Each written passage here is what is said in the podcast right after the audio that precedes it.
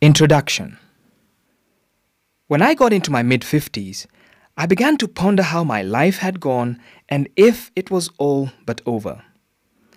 The children were leaving home, and a significant part of education financing was coming to the tail end. Three questions occupied my mind What was I going to live for in the next 30 years? What will I have contributed? And what will my life count for? I concluded that the 50 plus phase of my life could potentially be the most impactful. With this in mind, my wife and I designed and conducted a study on how to prepare for a purposeful finish to life. As the study progressed, the participants began to feel that there still remained a future filled with purpose.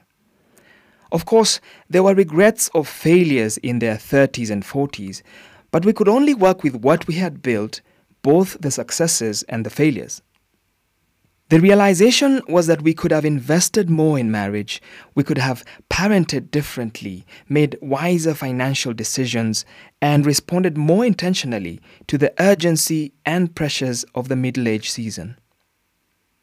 From our engagement, a deep sense of God's call to take our lessons to people in their 30s and 40s emerged.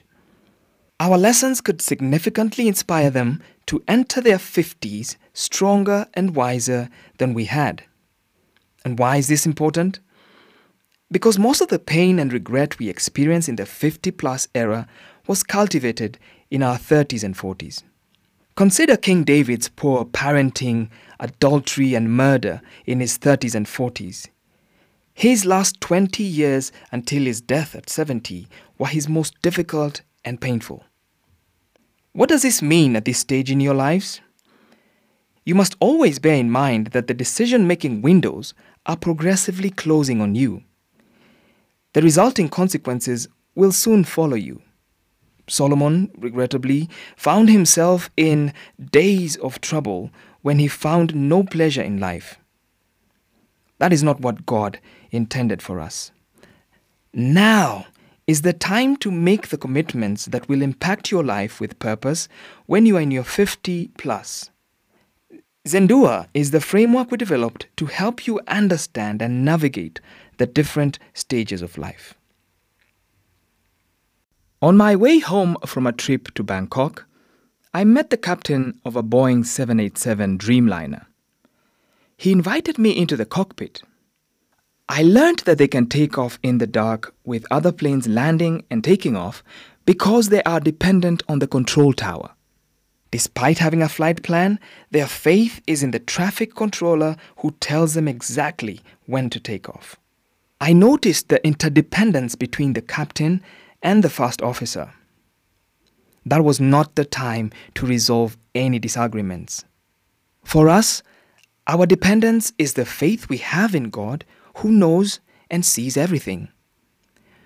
My Bangkok flight provided a parallel to our dependence on the Word of God in our lives. Before takeoff, everything had to be confirmed from a pre flight checklist.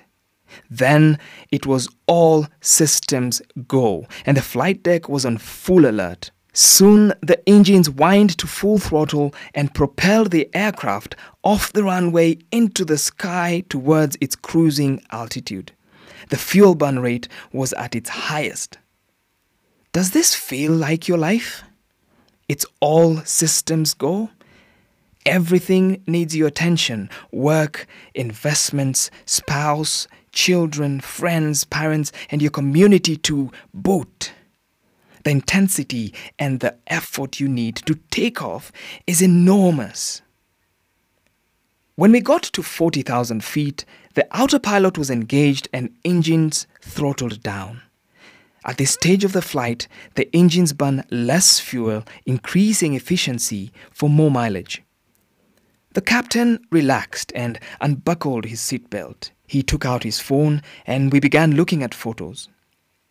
It had taken a lot of effort and concentration to get us up there.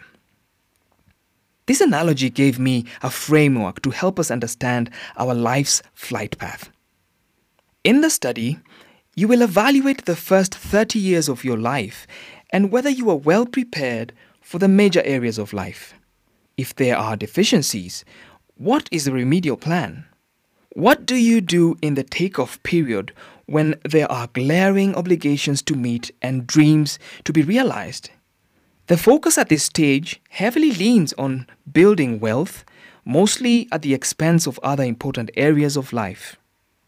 Let's look at Lot's experience in the Bible. Abraham asked Lot to choose any part of the land. He took the green, well watered land situated just outside Sodom. Let me stay away from the sinful environment, Lot said to himself. In a livestock economy, this was a no brainer. Prosperity was the bottom line. The next we hear of him, he is inside Sodom as an elder in the community. But Lot had an opportunity to reevaluate his decision to raise his family in Sodom when the city was raided and he was captured. Though Abraham rescued him, Lot ultimately chose to go back to Sodom, back to business as usual. What is fascinating about Lot's experience is that he did not sin his way to a lost life. It is in his pursuit of prosperity that he enters a road of no return. Eventually, Lot lost everything. The two tribes that came out of his children, the Moabites and Ammonites, became the enemies of the people of God.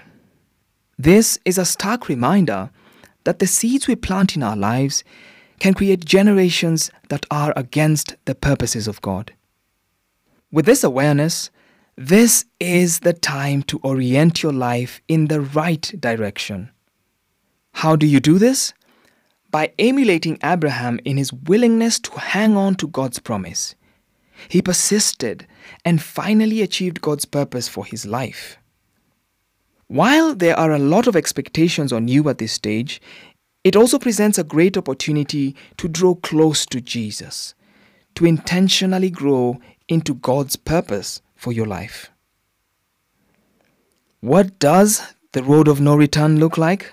It could be a regular 60 plus hour work week, meaning you have little time left for your relationship with your spouse and children.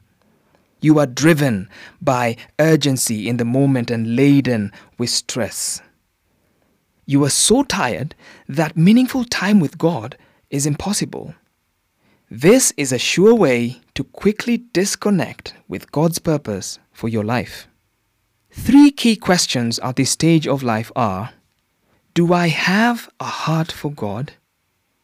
Are demands and pressures dampening my passion for God? And am I willing to pay the price of following God's heart? It takes faith to make difficult decisions about work, relationships with family, dealings with the opposite sex, etc. The issue here is whether you are pursuing wealth and success at the expense of other important areas of your life. It takes faith to hold back and trust that God will come through for you. As you take the risk of faith, you are fulfilling God's purpose in your generation right now. Purpose is a daily journey and not just a final destination.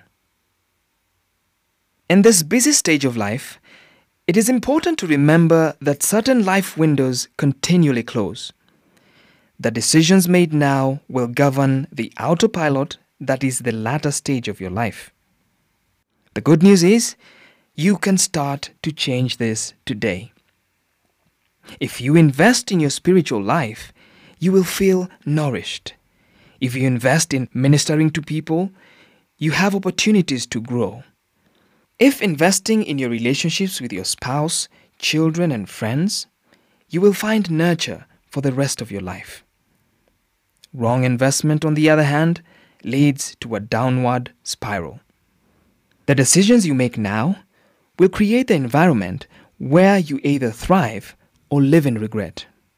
For example, what chance is there that children you neglected when they were growing up will feel close to you when you are 50 plus? That's asking for the impossible. A miracle happens when God suspends natural laws and does something unexpected. You will be unable to perform that miracle you wish for. Therefore, does it not make sense to invest in time with your children now?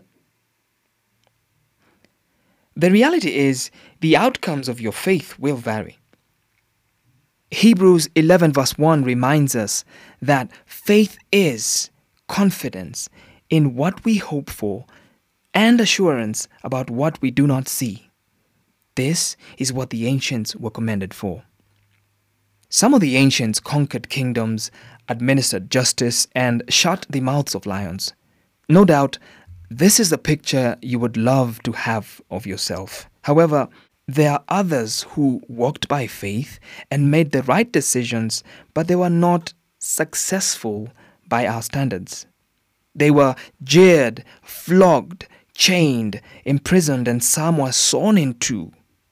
However, they were all commended for their faith despite the different outcome. The bottom line is you want to be commended for your faith. You want to walk in God's path. The choice not to try is to guarantee a lost life. Someone once said, There is a path we tread, we leave the rest in the hands of God.